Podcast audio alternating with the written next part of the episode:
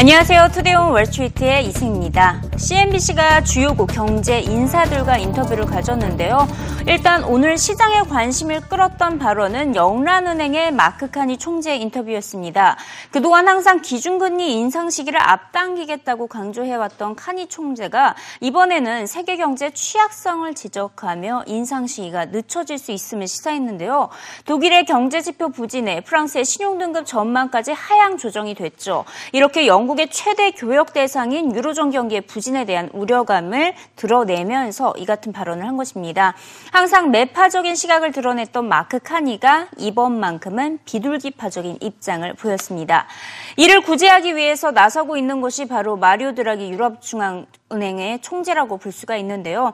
이 마크 카니는 드라기 총재를 전적으로 신뢰한다고 강조하면서 유럽중앙은행의 정책을 지지했습니다. 하지만 지금보다 추가 경기 부양 더 필요하다고 지적했습니다.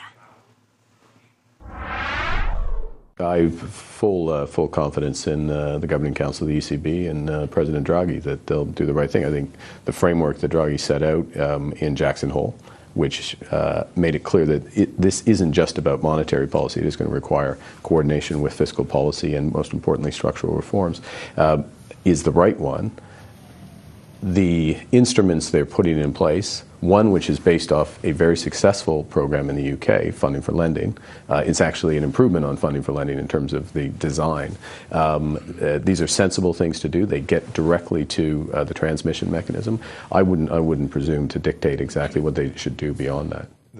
We have to accept that as this process moves forward, as some economies emerge from a period of exceptional unconventional stimulus, there will be greater volatility.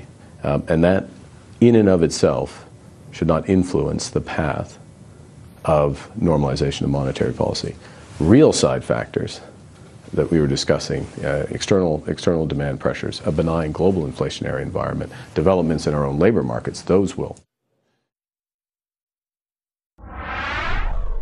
최경환 경제부총리도 CNBC와 인터뷰를 가졌습니다. 자신이 펼치고 있는 경기 부양책 효과가 내년 4분기에 나타날 것으로 확신했는데요. 이에 따라 내년 GDP 성장률 전망치 4%를 내다봤습니다. 이에 더해서 엔화 약세 현상에 대한 입장도 전했습니다. 지금까지는 그 충격이 제한적이었지만 엔화 약세가 장기화된다면 자동차 산업을 중심으로 수출 타격을 입게 될 것을 우려했습니다. Less than 3 months since I came to office, and still I think I've seen some progress in boosting confidence. But then in terms of increasing employment or investment on the corporate side, there is bound to be a time lag. Once there is bigger turnaround, we'll see some more benefits over time. I look forward to a bigger recovery in the fourth quarter next year, looking to 4% growth in real GDP, 6% in the current growth. US is about to end its QE program, but Japan has an ongoing QE program. This increases uncertainty in financial markets. Korean economy could also be affected by changes in policy, so of course monitoring changes. With regard to the weak yen, impact so far has been limited. Market share in global export market has been the same, but if the weak yen becomes even weaker, it could have more impact on the Korean economy and on US automakers and Chinese businesses as well. 구로다 하루히코 일본은행 총재는 최경환 경제부총리의 발언에 반박했습니다. 최근 엔화 약세가 전혀 과도한 수준은 아니라며 한국을 비롯한 다른 아시아 국가에 영향을 미칠 수준은 아직까지 아니라고 주장을 한 것인데요. 이 구로다 총재는 엔화는 과거의 평가 절상에서 정상으로 돌아오는 과정이라며 역사적인 기준으로 현재 엔화 환율은 과도한 수준이 아니라고 재차 강조했습니다. 다시 말해서 일본의 엔화 약세가 한국의 수출 경쟁력을 약화시킬 정도가 아니라고 주장을 한 것인데요. 하지만 이미 엔화는 지난 3개월 동안 달러와 대비 6% 하락하면서 6년 만에 110엔을 돌파한 바가 있습니다. It is true that in the last couple of weeks volatilities in various financial markets, including currency market, stock market, increased somewhat. But still, the level is quite low, and if anything, the IMF had been rather concerned about very low level of volatilities in various financial markets. And if there's any trend of mean reversion, extremely low volatilities would at some stage may go up. And so in the last couple of weeks, certainly volatilities have slightly being heightened, but the level is still low. And as far as exchange rate is concerned, basically the dollar has appreciated, not just against the yen, but also against the euro, against the Latin American currencies, Asian currencies, African currencies. As far as I can see, these exchange rate movements are not very excessive so far, because after the Lehman shock, of course, the dollar appreciated against many Asian currencies, except Japanese yen. Japanese yen even appreciated against the dollar, so that the Japanese yen appreciated hugely against Asian currencies, including the Korean won. So the current process is correction of excessive appreciation of the Japanese yen, and I don't think that creates any serious problem for the Asian economies. 국제유가 하락세는 계속해서 이어지고 있습니다. 브렌트유 지난해 연말보다 20%나 하락한 상태고요. 이런 가운데 오펙 회원국들은 오히려 증산에 나서고 있죠. 오펙의 지난달 산유량 한 달 만에 40만 배럴 넘게 늘어났습니다. 1년 만에 최대를 기록했는데요. 중동의 지정학적 리스크에도 불구하고 이라크와 리비아에서 산유량이 크게 늘어났던 것으로 나타났습니다. 이와 동시에 미국에서도 셰일 오일 붐이 일어나면서 공급에 박차를 가하고 있죠. 현재 전 세계적으로 원유 공급은 넘쳐나고 있는 상황입니다. 반면 유럽이나 중국의 경기 둔화에 따른 수요에 대한 기대감은 낮습니다. 즉 공급이 수요를 훌쩍 넘어서는 환경에서 국제유가 하락세가 두드러지고 있는 것입니다. 하지만 오펙 국가들은 생산량을 줄이지 않고 있습니다. 오히려 생산량이 아니라 원유 가격 인하 방침을 내놓고 있는데요. 이에 따라서 CNBC를 비롯해서 모든 외신들은 원유 전쟁이 발생하고 있다라고 표현을 하고 있습니다. 이란과 이라크에 이어서 사우디아라비아까지 아시아에 공급하는 원유 가격을 인하하겠다고 밝혔습니다. 결과적으로 국제유가가 80달러 아래로 떨어질 것을 용인할 것으로 보이는데요. 이 원유 가격 인하, 우리나라를 비롯한 아시아 경제에는 큰 호재가 될 것으로 보입니다. 하지만 큰 그림으로 세계 경제를 바라보면 성장 둔화로 이어질 수 있는데요. 미국이 원유 생산에 박차를 가하면서 최대 원유 생산국의 자리를 뺏길 위기에 처하자 이렇게 오펙 국가들이 가격 인하 전쟁을 벌이고 있고요.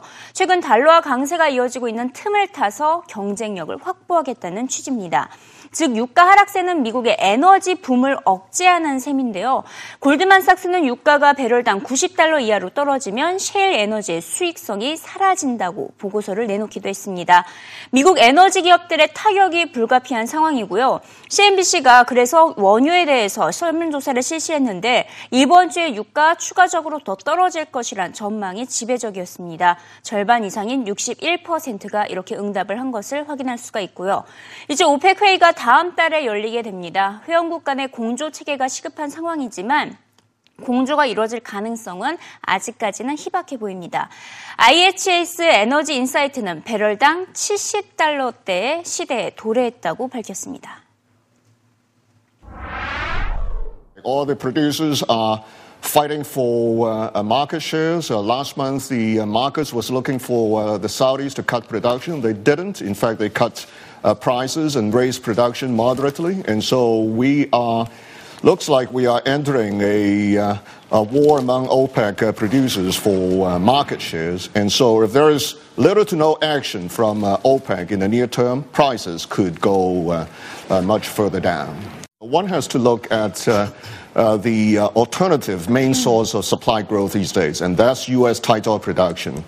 And for tight oil, most production could be economic within the $50 to $70 range. And I would imagine that when prices fall to the $70 to $80 range, we're going to see U.S. tight oil producers cut back production. And 70 to 80 could be a floor in the near term if indeed OPEC did not cut production. 마지막으로 기업 소식 짚어보도록 하겠습니다. 고프로의 주가가 8% 넘게 빠졌습니다. 이 유명한 F1의 황제로 불리는 마이클 슈마허가 고프로 제품으로 뇌에 손상을 입었다는 소식이 전해졌기 때문인데요. 이 슈마허가 고프로 제품을 장착한 헬멧을 착용한 채 스키를 타다가 넘어지는 과정에서 고프로 제품이 뇌에 손상을 가했다고 이 슈마허의 아들이 이렇게 주장을 하고 있습니다. 하지만 아직 정확한 사고 원인은 밝혀지지 않은 상태인데요. 일단 고프로의 주가 바로 빠지면서 반응을 했지만 고프로 제품을 애용하는 사람들은 주로 익스트림 스포츠를 즐기는 사람들로 위험성을 감안을 하고 있죠. 이에 따라서 고프로도 이에 대해서 자체적인 보험 체제도 갖추고 있습니다. 이에 따라 JP물건이 보기에는 장기적으로 고프로 주가에 큰 악재라는 아니라고 평가를 했습니다. 그나마 시중에 나와 있는 제품 가운데 가장 안정성이 보장된 것이 고프로의 제품이라는 게 JP물건의 의견이었는데요. 여전히 목표가 $105를 제시했습니다. There are no indications, as you said, that the GoPro definitively led to this accident.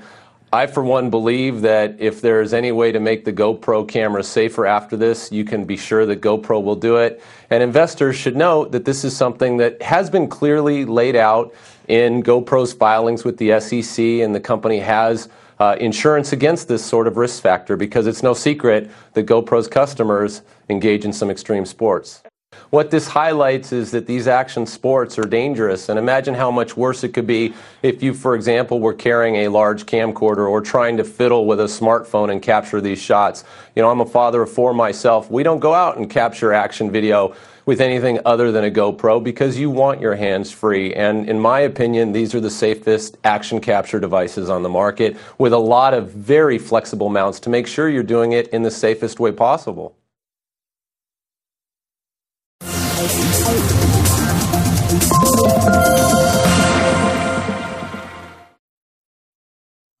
현재의 시각 CNBC 헤드라인을 살펴보도록 하겠습니다. 전 세계적으로 디플레이션 위기감이 고조되고 있는 가운데 유일하게 베네수엘라에서는 물가 상승 현상을 맞이하고 있다고 CNBC가 탑 헤드라인으로 전하고 있습니다. 어떻게 인플레이션을 맞이했나 살펴봤더니 두 가지 방식을 동시에 시행을 했던 것으로 알려지고 있습니다. 바로 양적 완화 방식의 유동성 공급, 시장에 계속해서 돈을 공급하는 머니 서플라이, 파란 선을 나타내는데요. 이것도 동시에 공급을 한 데다가 지출 삭감을 통해서 물가 상승을 야기한 것으로 알려지고 있습니다. 이에 따라 CNBC는 유럽 국가들 역시 이 같은 방식을 똑같이 채택해서 디플레이션 위기감을 피할 필요가 있다라고 조언을 하고 있습니다. 최근 전 세계적으로 에볼라 바이러스에 대한 위기감이 커지고 있는데요. 코코아 업체들이 발벗고 나섰습니다. 지금 에볼라 바이러스 퇴치에 코코아 업체들, 즉 초콜릿 회사들이 적극적으로 나서고 있다라는 소식이 나오고 있습니다. 그 이유는 이번 에볼라 바이러스의 확산으로 최대 피해를 입고 있는 업체가 바로 초콜릿 업계이기 때문입니다. 전 세계 초콜릿 공급의 70%가 서부 아프리카에서 이루어지고 있는데 지금 이렇게 서부 아프리카에서 에볼라 바이러스가 확산됨에 따라서 더 이상 코코아를 생산하는 데 어려움을 겪고 있습니다. 이에 대해서 결국에는 115개에 달하는 코코아 업체들이 초콜릿 생산과 에볼라 바이러스의 퇴치를 위해서 펀드레이징에 적극적으로 나서고 있다고 CNBC는 전하고 있습니다. 오늘의 머스트 기사 살펴보도록 하겠습니다. 구글이 지난 5월부터 시행된 잊혀질 권리 판결에 따른 온라인 링크 삭제 건 현재까지 무려 17만 건에 달한 것으로 알려지고 있습니다. 이 가운데 이미 41.8%는 요청에 맞춰서 삭제를 해준 것으로 알려지고 있고요. 주로 유럽연합 국가들이었습니다. 유럽연합에서 나온 판결이었기 때문에 일단은 유럽연합 국가들이 많이 신청을 했는데요. 프랑스에서 가장 많이 삭제 요청을 했고요. 가장 많이 요청을 들어줬던 곳은 독일인 것으로 나타났습니다. 마지막으로 피터 티엘의 인터뷰 내용 확인해 보도록 하겠습니다. 피터 티엘이 엄청난 규모의 정부 버블이 금융시장의 최대 리스크로 부상하고 있다고 경고했습니다. 이에 따라 지금 채권 시장이 심각하게 왜곡됐다라고 경고를 했고요. 현재 주식과 채권 시장 모두 버블이라고 진단을 했습니다. 하지만 채권 시장이 더 심각하다라고 경고를 했습니다. 반면 기술주들은 전혀 버블이 아니라며 최근 불거지고 있는 기술주 고평가 논란을 잠재웠습니다. I think these bubbles are psychosocial phenomena, and unlike the 90s tech bubble, the public's not involved. The IPOs are happening incredibly late in the process. There are 30, 40 tech IPOs a year. There were 300 a year in the late 90s, and so there's a boom going on in Silicon Valley. Public's not been involved. I think the tech sector is very far removed from bonds. So the things that are most distorted are things that are like bonds, corporate bonds, stocks that pay high dividends, which people model like bonds. Housing's probably in something of a bubble again. But tech stocks, I think, are actually quite different. They're somewhat overvalued, but that's not the core of the insanity.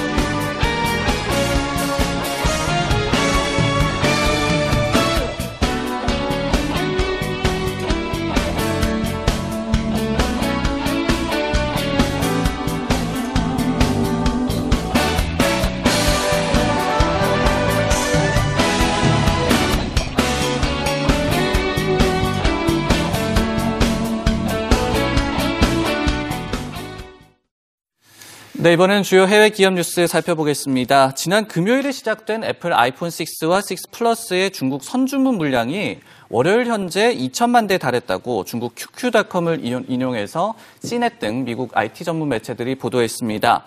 QQ닷컴에 따르면 950만 대는 JD닷컴을 통한 주문으로 추정이 되고 있는데요. QQ닷컴은 아이폰 6 제품의 이 선등록 물량, 즉 선주문 전에 등록번호를 받는 것도 400만 대에 달했다라고 보도를 한 바가 있습니다.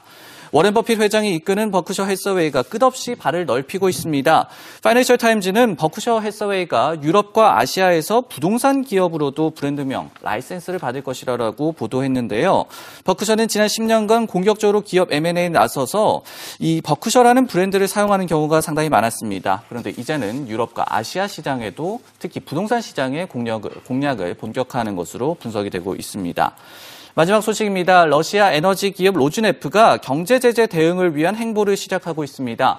월스트리트 저널은 로즈네프가 런던 기반의 자이웰라사를 영입했다고 보도했는데요. 자이웰라는 지난해 2건의 유럽 법원 소송권을 승리하는 데 기여한 기업으로서 월스트리트 저널은 로즈네프가 법적 대응을 통한 제재 타파를 꾀한다라고 지적하고 있었습니다. 주요 해외 기업 뉴스 살펴봤습니다.